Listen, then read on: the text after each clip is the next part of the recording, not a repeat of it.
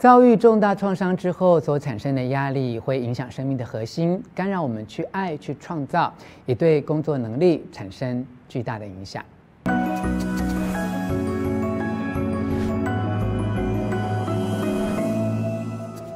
我是吴若权，欢迎来到幸福书房。邀请还没有订阅的书友按下订阅的按钮或小铃铛，免费订阅我的频道。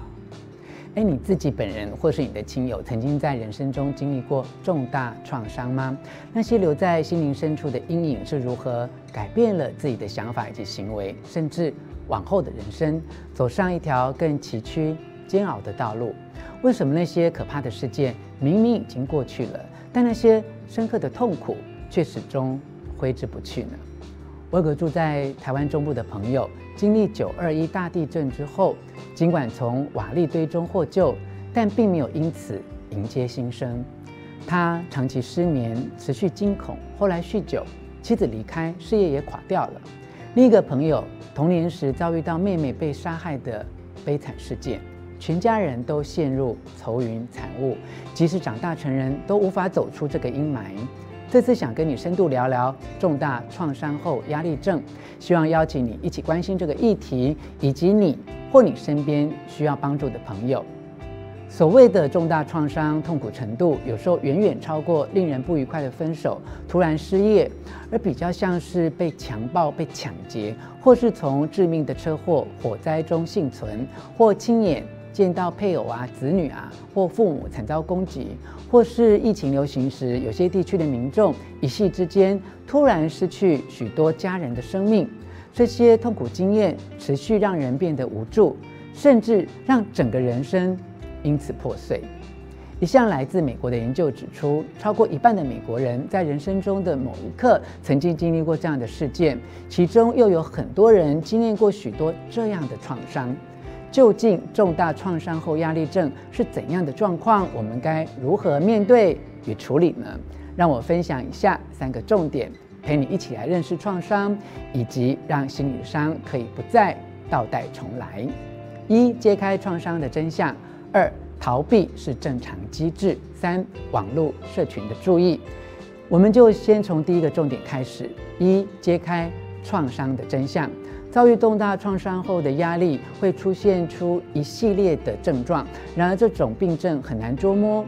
人类与生俱来就有否认不愉快的事情或情绪的机制，这种否认损害了我们对于创伤带来所有冲击的理解。直到一九八零年，重大创伤后压力症才得到精神医学机构的正式认定。大家终于知道，遭遇重大创伤之后所产生的压力。会影响生命的核心，干扰我们去爱、去创造，也对工作能力产生巨大的影响。这种失能哦，不是肇因于糟糕的生活方式、道德缺陷或人格弱点，而是出于生物学、基因与环境之间的复杂交互作用。创伤后压力症是一种记忆失调，以导致梦魇、情绪再现与过度惊吓反应，并且滋生出易怒、敏感，让患者永远处于退缩、遁世、疏离爱他们的人，让自己处于边缘状态。百分之八十的创伤后压力症患者会有一种以上的其他精神问题，典型的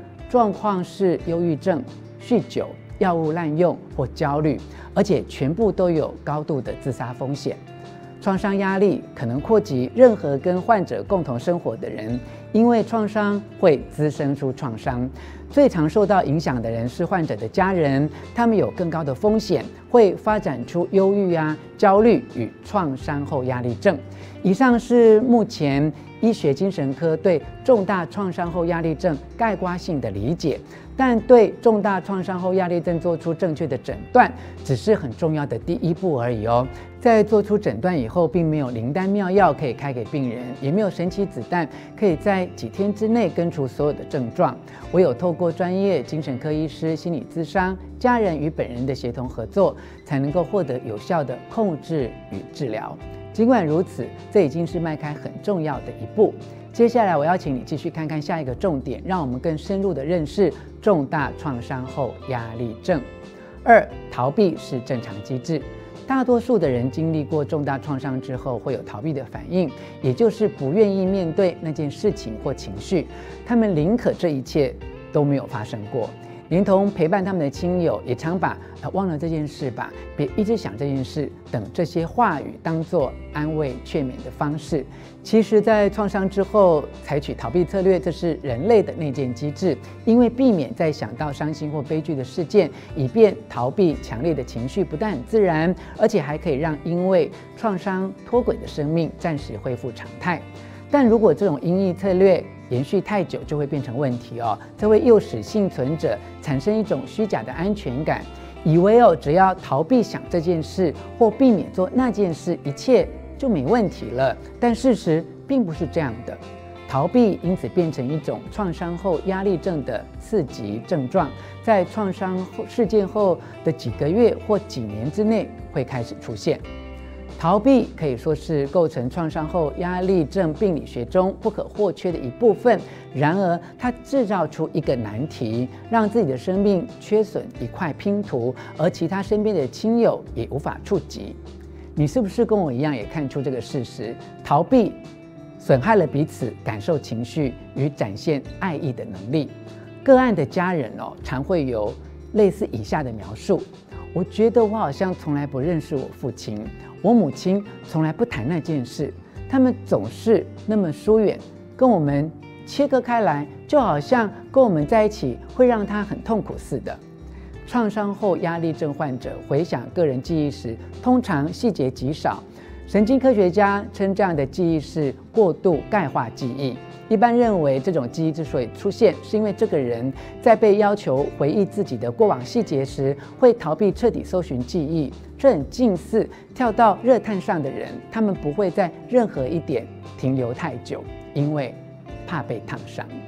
而当一个受到重大创伤的人逃避到最极致的时候，得到的结果就是否认。他将创伤深埋在最深的心底，当作一切都没有发生过。聊到这里，你是否因此而想起自己，或辨认出你身旁某个你很关心的亲友是如何的故作坚强，好像从来不曾受伤？如果有的话，欢迎你留下意见，跟大家一起分享这些故事。因为下一个重点，我就是要告诉你，除了透过专业精神科医师与心理咨商师之外，在网络盛行的年代，我们可以透过社群做些什么来帮助这些亲友，或帮助自己勇敢面对。重大创伤后压力症。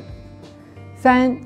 网络社群的注意。根据研究报告指出，正面的网络社群分享有助于重大创伤后压力症的预防或疗愈。无论创伤形态为何，在创伤事件后接受社会支持，能够防范创伤后压力症开始发作。就算一个人发展出创伤后压力症了，正面的社交网络也可以帮助症状痊愈。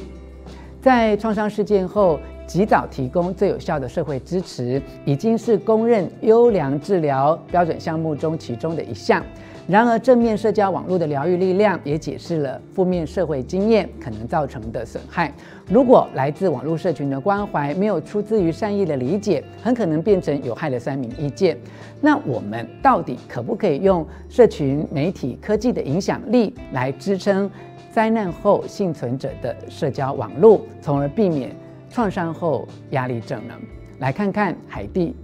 大地震的实例。幸存者利用社群媒体说出他们的故事，而他们的故事反过来驱动主流媒体对于这个悲剧的反应。另一个案例是在维吉尼亚理工学院跟北伊利诺大学发生枪击案之后，学生们参与大量跟枪击案有关的线上活动，并且发现这些活动对他们恢复有益。